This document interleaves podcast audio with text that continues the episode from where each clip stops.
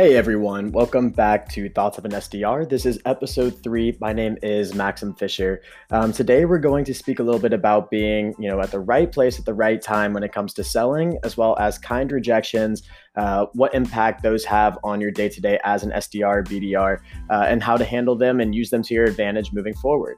Uh, so let's just jump right in here uh, quickly to the first topic, which is being at the right place at the right time. So, what I've noticed in my time as an SDR is that at this level, you know, there's very little convincing somebody otherwise of buying something. They're not going, most people don't give you the time of day for you to even be able to flip their mind about something. There has to be some sort of intrigue and interest to begin with. And if that's not there, it's probably not going to happen. Now, I'm not saying that there aren't exceptions to that rule. And I'm not saying that any SDRs or BDRs out there haven't flipped the script on somebody and had them able to uh, be persuaded and convinced.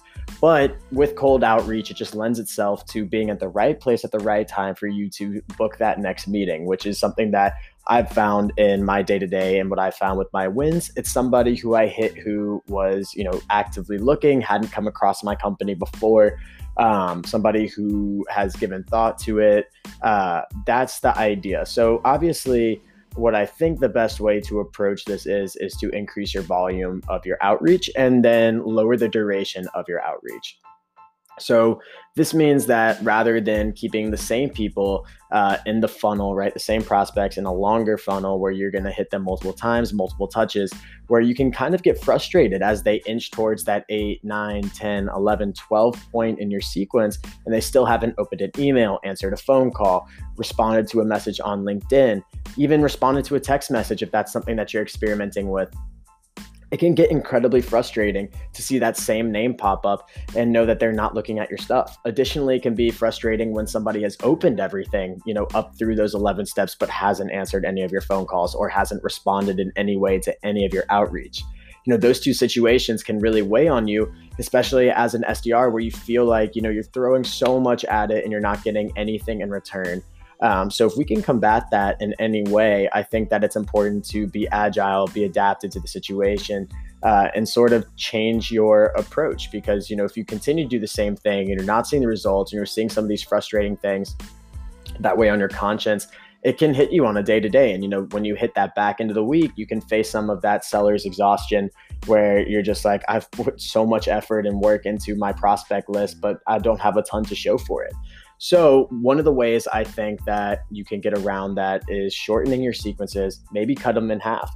Um, go from 12 to six steps. That way, you know, you're invested in them in a period of time where if they have any intrigue or any interest, they're going to respond to you. And you don't feel like you're continuously throwing resources, time, and effort into them without them being responsive. Or even if they're opening your messaging without them explicitly getting back to you that they're interested or that they're uninterested. You can kind of gauge that at the front end now and not worry about them and have them weigh on your conscious moving forward, which I think is incredibly important for you.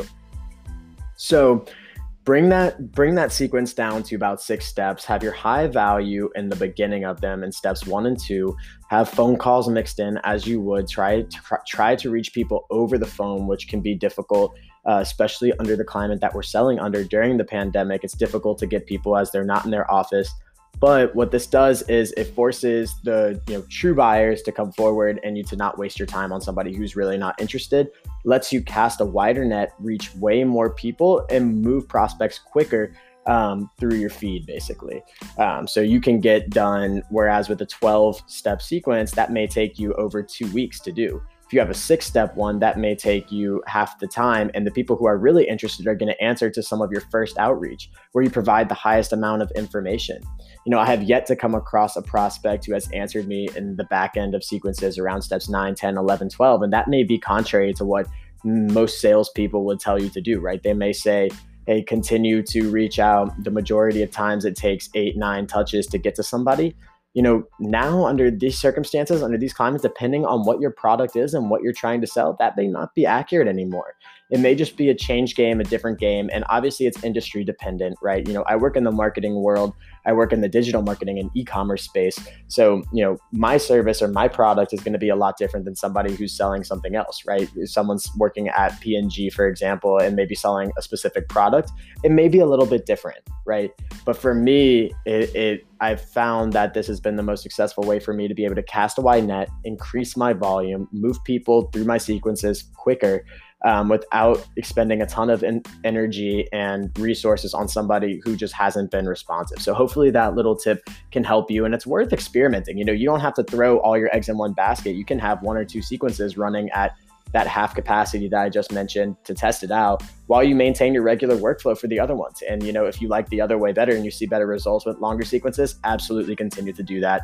I'm not here to change what's working for you, just here to offer another uh, vantage point for you, another perspective uh, that you could tackle your day to day with. Now, the second thing that I wanted to get into in this episode is the impact of kind rejections um, and how to handle those. So, you know, you've gone through your day to day and you get somebody nasty who's just like, you know, unsubscribe, this is spam, don't reach out to me anymore. You know, those things have an impact on your psyche.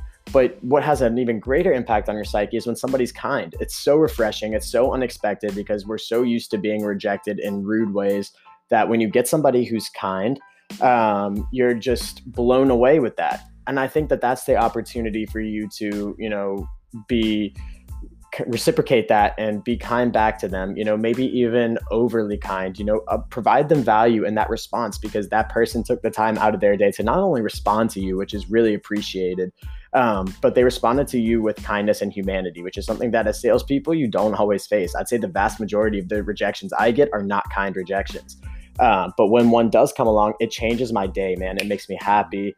Um, it gets me you know back on track in a mindset to continue uh, my outreach and continue selling to people because you know at the end of the day humans want to feel like they're helping somebody. They want to feel genuinely eh, you know like they're helping somebody's business helping someone's day. You know you want to feel like you're doing something right uh, and that really helps reinforce it when someone is kind back to you after all of your outreach. So, in that situation, what I like to do is thank them for their kindness. That's the very first thing that I respond to in the email. I'll say, Thank you so much for your kind response. Um, and then I will say how willing and eager we are to work with their brand in the future. You know, if I see that potential partnership and there's tons of great information, let them know that. Don't be afraid because chances are they're going to open that email because they kindly responded to you. They're invested somewhat in your email chain. So, say, you know, it's unfortunate that we can't work together right now. If you're ever evaluating a change in the future, we would love to be at the top of that list. My door's always open. You can always reach out to me. That's something that I always include in my emails. And then, you know, as an additive, if I created a video for them, I may add the link up to that video. I'll always include case studies that I think are relevant to their company, relevant to their business.